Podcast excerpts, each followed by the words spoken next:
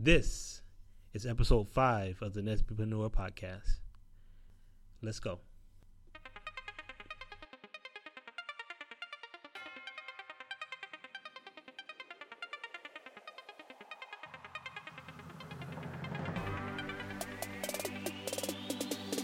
You're listening to the NSBEpreneur podcast, where we share information and inspiration to help make your dream become a reality.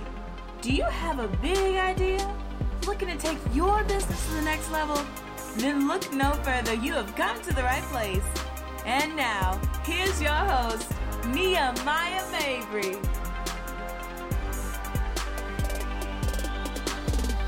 What's going on, y'all? How y'all doing? Thank you so much once again for joining us here on the NSBEpreneur podcast. I am, of course, your host, Nehemiah Mabry, and as always, I intend to inspire. Today, I really think we have another great episode for you, and I'm, I'm excited about it because I am joined by Miss Stephanie Lampkin. Stephanie, how you doing today? I'm doing great, thanks. Great, great. Stephanie Lampkin is the founder and CEO of Blendoor, a mobile job matching app that facilitates diversity recruiting in tech companies by circumventing unconscious bias. Despite very humble beginnings, Stephanie first learned to code at 14 through BDPA. By 15, she was a full stack web developer, and by 16, a network admin. Fast forward 17 years, Stephanie has worked in tech for companies like Northrop Grumman, Microsoft, Lockheed Martin, Deloitte, and TripAdvisor, but is now focused full time on changing how people, organizations, and companies connect in a way that fosters diversity. Stephanie graduated from Stanford University with a BS in Management Science and Engineering and MIT Sloan with an MBA. And Stephanie, I just want to let you know that I'm going to be very honest with you. I've been looking forward to this opportunity to talk with you. Um, great, great, yeah. as have I. so I, I, really admire, you know, you, you and what you've been doing. And we crossed paths earlier this year, and so I'm so happy to have you here on the NSBEpreneur podcast. Thank you. So not to waste any more time, just want to start off as we typically do, and just ask you to share with us something random about yourself, kind of a random fact. Of course, we're going to get into uh, the tech side of things, but is there any fact that someone who knew, you know, your professional career side wouldn't expect to know about Stephanie? Uh, sure. So, a random fun fact about me is I actually qualified for the Junior Olympics in downhill what? ski racing when I was 16. Wow. So, I have had a secret well, not so secret, but uh-huh. a lot of people don't know that I'm I'm really obsessed with skiing. Uh, but it started pretty pretty early on. So wow, junior yeah. Olympics. So, so that means you you are more than just a surface or a casual skier. Like you, you could really hold a serious conversation about skiing. Yeah, yeah. it's it's in my DNA now, which is kind of crazy because you don't think of a 4'11 black woman as mm-hmm. being an extreme skier but indeed, I have traveled all over the world. I've been skiing in Switzerland, Austria, oh of course, all over Canada, Chile, South America. So yeah, I love it. Dang, that is that's impressive. So where are you from? I mean, did you start doing that kind of at home in your neighborhood, or like where are you from? How no, I'm I was born in Southeast DC, like in the okay. hood. Wow. There's a there's an organization called the National Brotherhood of Skiers who has mm-hmm. they have a 501c3 which is actually focused on getting more African American youth um, introduced to skiing in, in hopes of having our first big you know Olympian much like Venus and Serena have paved the way in tennis. We've been mm-hmm. trying to do that for for ski racing so. Wow. Yeah. Wow. So do you still ski kind of in your free time or when you do have? I do, I do. If anyone is listening, we our Black Ski Summit is in Tahoe oh. this year, March 27th through I'm sorry, February 27th through March 5th. Mm-hmm. It's going to be amazing. Um, so yeah, that is that is awesome. Now, I hope someone listening would take that seriously because I know I have no business on the slopes because I've never done it in my life, and I would probably look pretty bad if I tried to get out there with the pros. Yeah, well, sometimes you just got to start, you know, from the beginning. There may be some four-year-olds in your in your class, but you hey, know, I will be right along with the four-year-olds happily, happily with my skill level. So that's pretty cool. That is that is pretty cool. And so, uh, as I read in your bio, you started off, um, at least undergrad, at Stanford. studying engineering, mm-hmm. science and engineering, management science and engineering, particularly. Yep. Um, how did you get into that? Kind of what what led you to to study that, at least at the beginning of your academic career? This is a great question. So going into Stanford, I thought I was going to be a computer science major. I took AP computer science, and you know, as a, as you already mentioned, had been coding for quite some time. Mm-hmm. Um, but once I got there, I decided I wanted a little bit more of an interdisciplinary education. So in addition to coding, so I still took a lot of CS courses, but MS&E in particular allowed me to quantitatively understand a lot of different engineering disciplines and how that relates to operations and business and organizations. Okay. Um, so it was really cool. I took like intro level chemical engineering, mechanical engineering, um, biotech, um, material science, you know, so all the typical engineering stuff, but coupled that with um, a lot of organizational theory, sociology, psychology, mm. um, learning about the fundamentals of innovation, like why, how, and why amazing technologies are created. Mm-hmm. Um, I was fortunate to have like the founders of Yahoo show up and, and teach wow. a class. Um, so yeah, it was really exciting. And wow. actually, one of my classmates from MS&E 06 is Kevin Systrom, the founder of Instagram. Oh so, wow! Another little fun fact. I yeah. remember taking final exams with that guy. that is that is awesome. That's awesome. And yeah. And certainly, you know, that was a very valuable education for what you're doing now. You know, not only having a technical background, but the interdisciplinary, I guess, perspective on things. Yeah, definitely. Yeah, yeah. So was that all, you know, by design when it came to your entrepreneur entrepreneurial uh, aspirations, or was that still just kind of getting the feel for what else was out there? One hundred percent by design. Okay. Um, so yeah, MS&E at the time, and I think still is, is the closest thing that you can get to an entrepreneurship focused um, major at Stanford. Mm-hmm. Um, so my concentration was specifically called organizations, technology, and entrepreneurship. Okay. Um, so it was it was a great way for us to kind of bridge the our engineering expertise with a lot of uh, great business principles and, and innovation and creativity. So yeah, man, man. That, now that's this this is very inspirational and impressive because you know you started coding at the age of fourteen, you got better and to full stack. And, and real quick, I'm just going to ask you to define that for us because I know people are probably wondering what does it mean to be a, a full stack, uh, you know, developer. What does that mean? That's a good question. So we actually didn't call it that back then in the mm-hmm. in the 90s, um, but now, it, yeah, it pretty much defines anyone who can do front end and back end development, understanding, um, you know, just the basics of HTML, JavaScript, CSS, and how to create great user interfaces, but also someone who can dig into the server side code, so understanding um, how to build database connections mm-hmm. and and send server server requests and all the things that kind of I call it like the engine. You know, the front end is the the structure of the car, and the back mm-hmm. end is the engine. So, gotcha. Um, if you can build the entire car, you're considered a full stack web developer. gotcha, gotcha. So the stuff that users interact with, as well as the stuff that we have no idea that's going on behind the scenes. Exactly. Yeah. Exactly. Awesome. So, again, at an early age, you're exposed to coding and to a lot of uh, tech, so to speak. But to whom do you owe kind of that that switch that said? You know, I could actually create something on my own because I think a lot of times people have the potential, but the exposure sometimes doesn't uh, turn on that, that switch for them until maybe mm. much later in their life. So, who who do we owe, or tell us how you exactly came into this realization that hey, I can go to school, I can major into something that can actually set me up for a, a career in entrepreneurship. That's a good question. So that definitely the the person who kind of sparked the whole ideas around me getting in tech was my auntie. Um, my uh, my mother was actually homeless when she was pregnant with me, so we mm. moved in with my auntie, who at the time was enrolled in a computer science program at University of Maryland College Park. Okay. In the 1984, right? So we have a black right. woman who's you know who's who's doing it, you mm-hmm. know. So she she was the first to really introduce me to you know to BDPA and coding and a lot of things like that. But even just you know just going to visit her, she always had really awesome top of the line gadgets and cool mm-hmm. stuff and all kind of computer peripheral devices and yeah. it was always just really cool to me. Um and you know, yeah, early exposure to cell phone. She had a, she was the first person I knew who ever had a cell phone. Um, back when no one really used it, she just left it in her car in case of emergencies. Um, so yeah, I would have to say she was the first.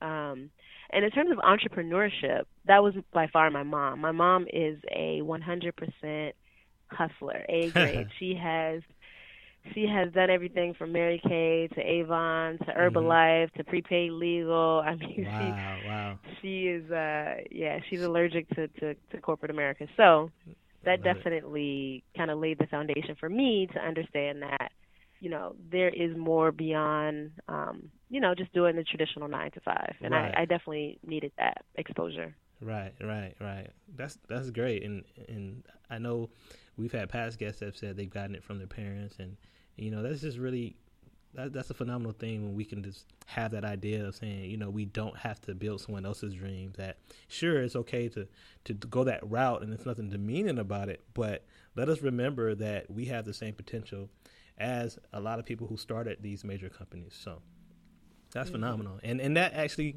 dovetails perfectly into the uh, I guess the the purpose for you starting your company, ben, Blendoor, when it comes to mm-hmm. inclusion and diversity. And so, kind of this next segment of the interview, what we like to do is start out with something that I'm, i know you've been doing quite a bit of lately, and that is uh, your elevator pitch for Blendoor.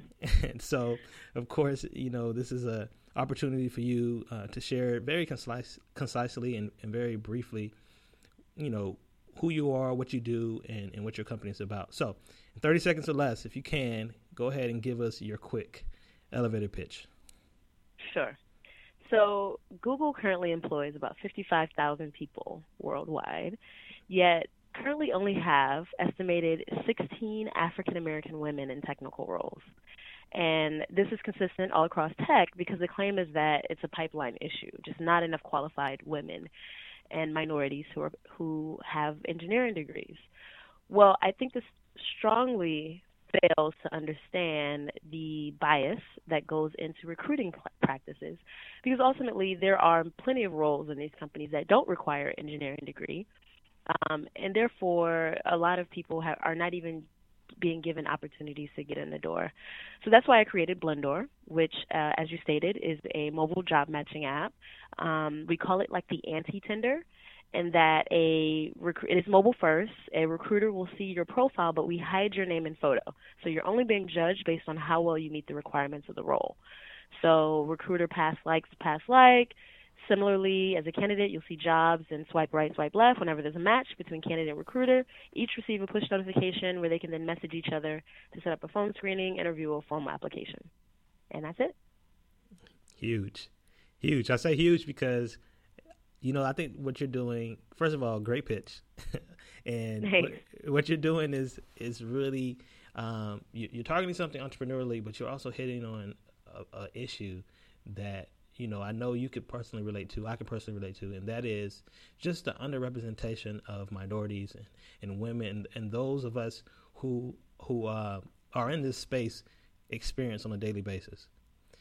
And so, mm-hmm. Blendoor gives an opportunity to bypass, which I know you, you've written a lot about on LinkedIn and things, and that is this unconscious bias that employers tend to have towards certain individuals.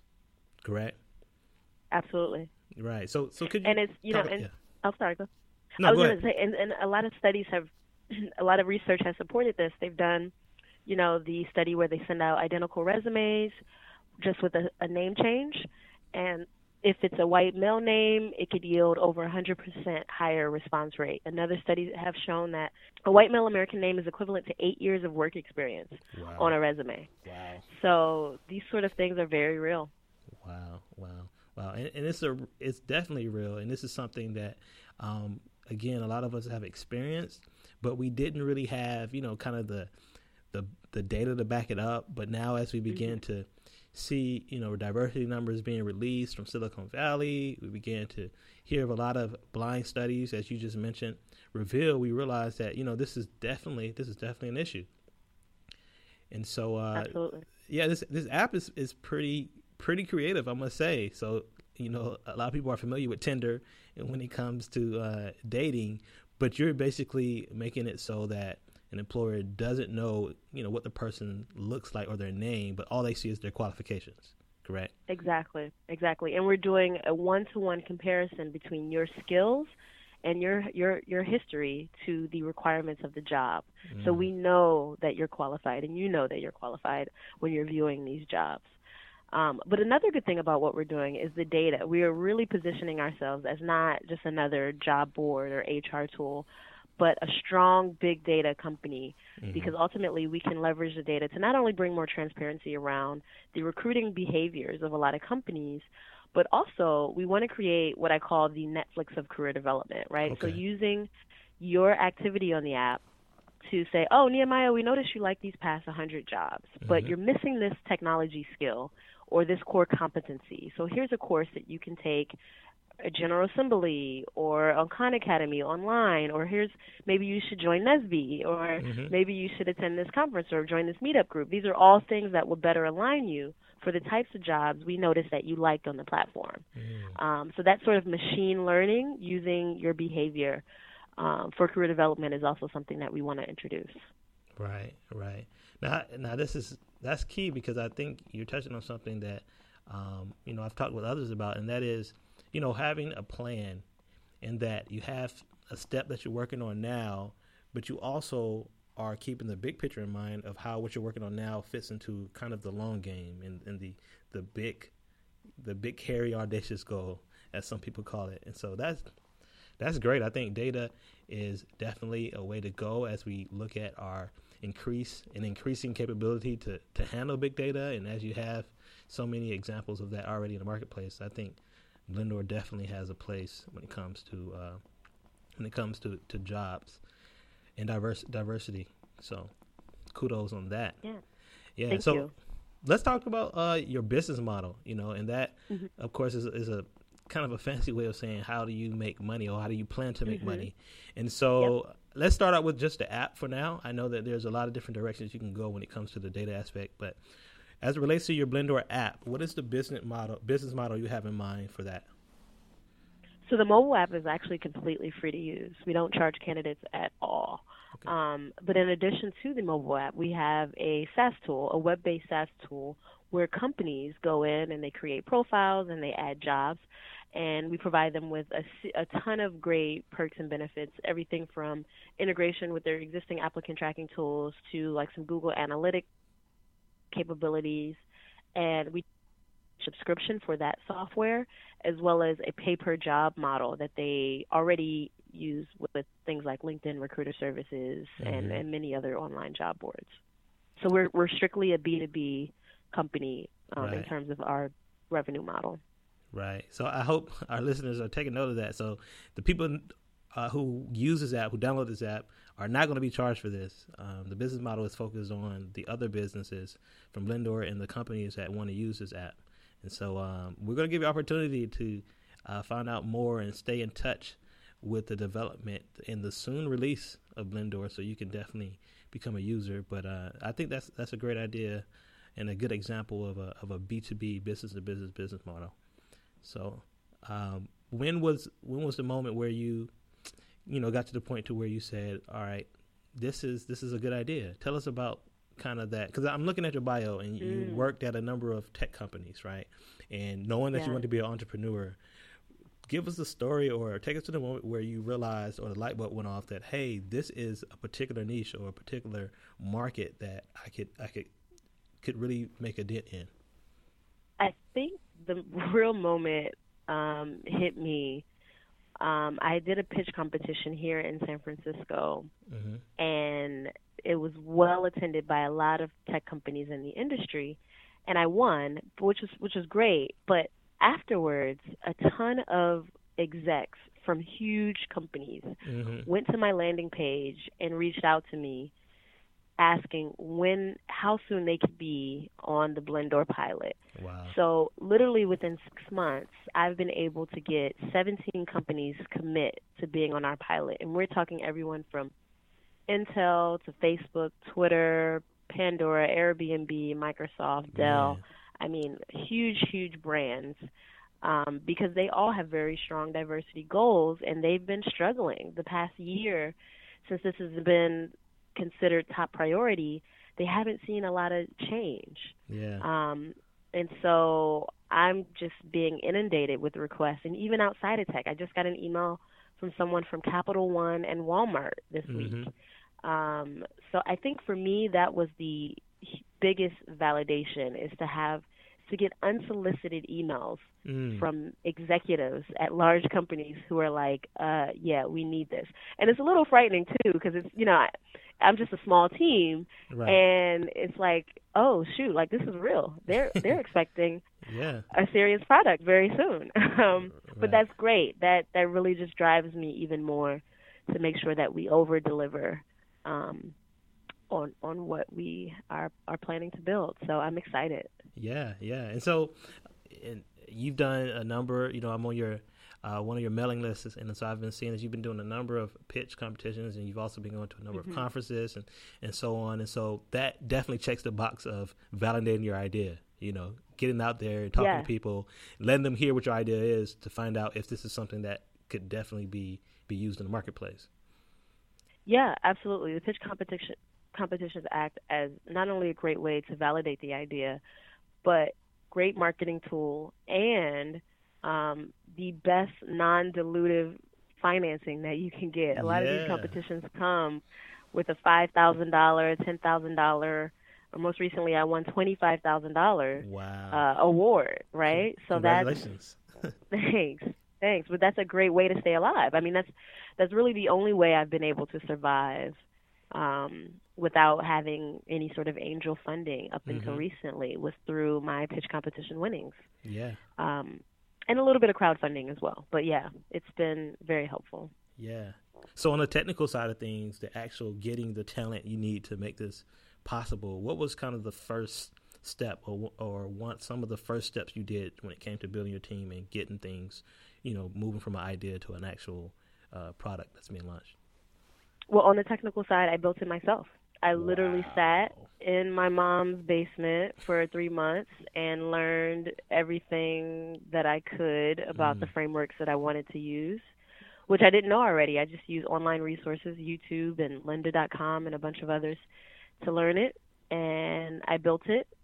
Um, and that got me to where I am today. And so about about three months ago, I brought on um, an interim CTO. We're we're still kind of in this dating phase, but um, but yeah. So he's helping me kind of with the last mile of execution. Mm-hmm. But I think it helped for me to have something more than just wireframes or or a you know a prototype. Like to have actually built a good portion of the product. Now I know that's not feasible for a lot of Mhm. people to do, Yeah. but I highly recommend those that are interested in creating a tech based company to learn the technology. I mean, no one gets into the home building or the home construction business Mm-hmm. not knowing anything about how to build a house. So why would you build a tech company and not know how to code?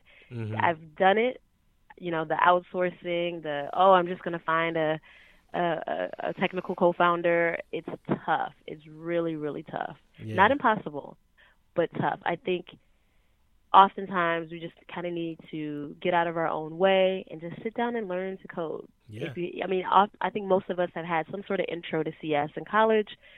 It's really not that difficult to get back on the on the bike. It, they, a lot of people want to make you think it's difficult so that they can continue to make two hundred and fifty dollars an hour. yeah. But um, but yeah, I I highly recommend that that strategy. Yeah, yeah, yeah. And, and as you mentioned, there's so many resources out there. YouTube, Lynda, and, and you were able Mhm. to buckle down and put in all of your own sweat equity up front so that again you didn't have someone overcharging you for something that Yeah. you really could have done by yourself. So Yeah, I had to do it. And it, and again, this is someone speaking from experience. I Mhm. outsourced to India before. I used Elance before. Mhm. I found the technical co-founder before. I have done all of those things. Don't make the same mistakes I did. Either start off with someone who's technical um or or learn to build it yourself. learn to build it. And you don't have to build it, you know, it doesn't have to be perfect. I think that's another problem a lot of us face um is that, you know, this idea that it has to look like, you know, this polished end product that you see in app stores today Yeah. very few companies put anything out that's really polished. And there's a saying by some investor that if you're not embarrassed by the first version of your product, then you Mhm. waited too long to launch. Yeah. So you Yeah. know, just get yeah. out there and do it. Great. And you you're taking us right into our final segment and providing a lot of golden advice and we're gonna try to get more from you. But uh, Stephanie, you you are over in Silicon Valley, what what is considered by many the, the tech hub of the world. And so um, you being there and running, you know, Blendoor and you know, trying to raise money, could you give us kind of an idea of what a day in the life ideally or your your typical day would be structured like out there in San Francisco?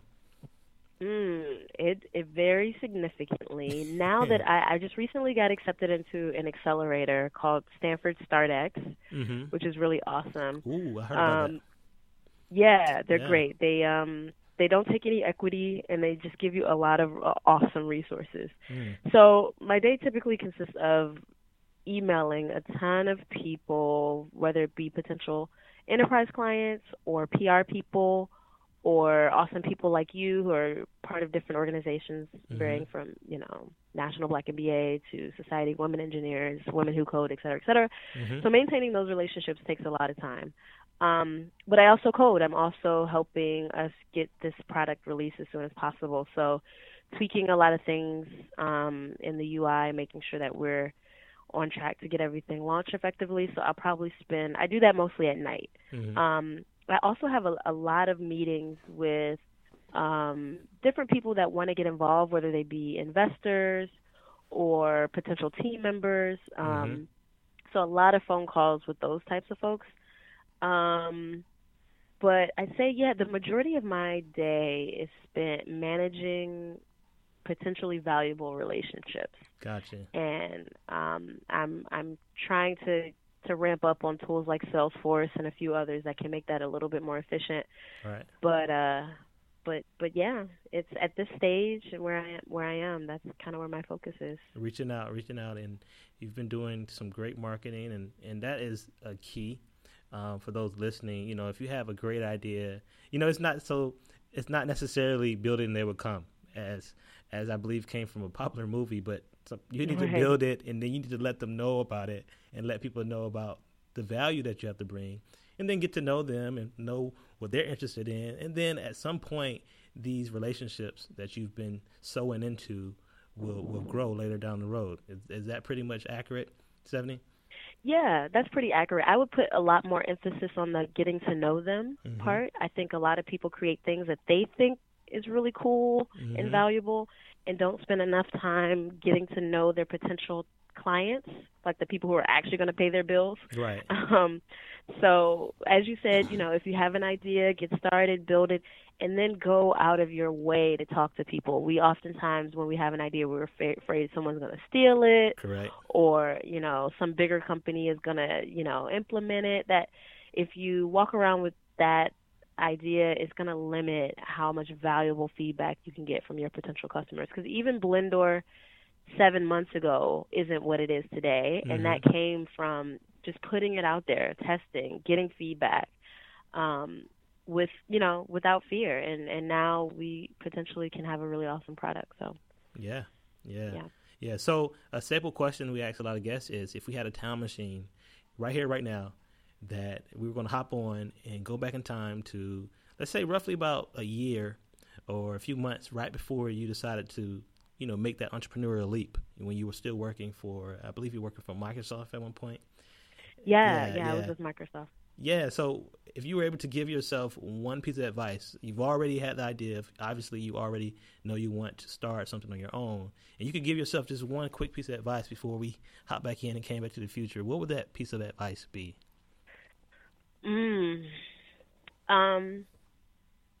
So if I were at Microsoft again and thinking about making this leap, um, my advice would be to start with finding like-minded people. Um, Okay. I think it's team building is is a challenge. It's a challenge that I faced in my previous startup. It's a challenge that I'm facing now. Um, so if you have an idea, you know, talk amongst people that you respect mm-hmm. or that have ex- expertise in that space, mm-hmm. and see what you can build together. Um, because doing it alone is really tough, and doing it with people who aren't completely aligned with your vision and don't have the skill set that you need are even tougher. I mean, it can make or break you. Yeah. So, um, so yeah, before you take that leap, I'd say, you know, if not find someone else, have a really strong plan for how you're going to build your team, for sure. Gotcha, gotcha. Okay.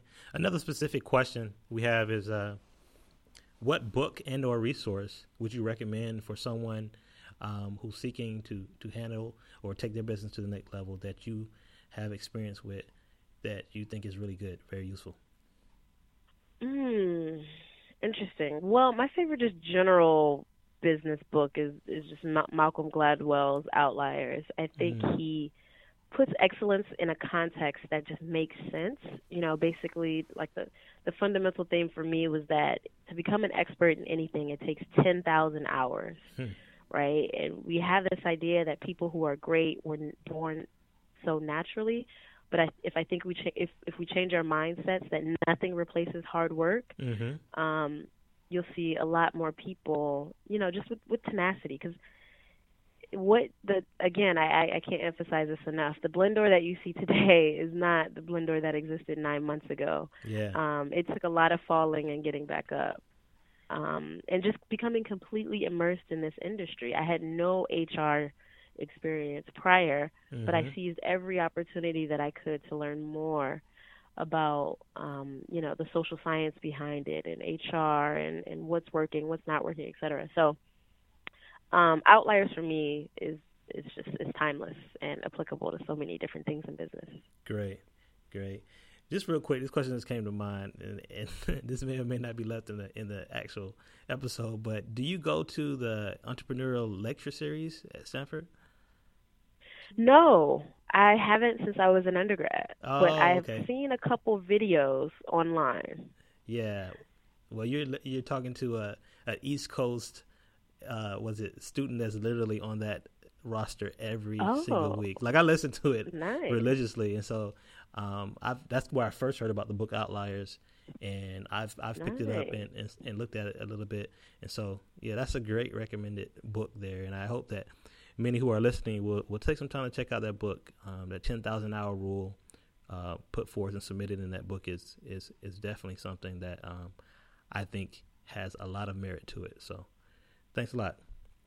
Well, we come to the end of our interview, Stephanie, and so before we go, first we're going to go ahead and and share with everybody how they can find out more about Blendoor, how they could become an early user of Blendoor, how they can keep in touch uh, as far as the development is going with Blendoor, and then after you share all of the contact information, um, if you could leave us with one of your favorite quotes, that would be good.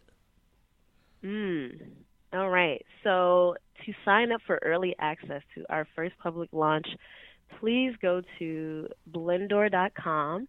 You'll see a nice big red sign up button and just add your email, hit send, and you will be the first to be notified of uh, where you can access the first version of the app. Also, follow us on Twitter at Blendoor and on Facebook. And so the quote is People will forget what you said, people will forget what you did, but people will never forget how you made them feel by Maya Angelou. Thank you so much for sharing that, Stephanie, and everyone listening. You heard her. Go to blendoor.com. That's B L E N D O O R.com. And you can sign up, keep in touch with the progress of Blendoor.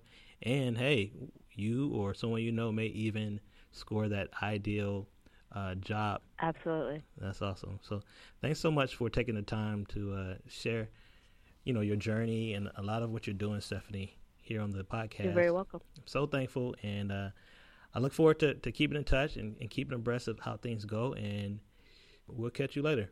Thank you. Bye. Hey, just want to remind you all that you can check out the show notes from this episode at stemmedia.org. And of course, the show notes are just uh, pretty much an outline of some of the high points that were mentioned during my interview with Stephanie. To get to that, all you have to do is go to stemmedia.org, click on podcast, and then you will find this episode right beneath it will be a link to the page that has the notes from our chat. All right, catch you all later. Peace.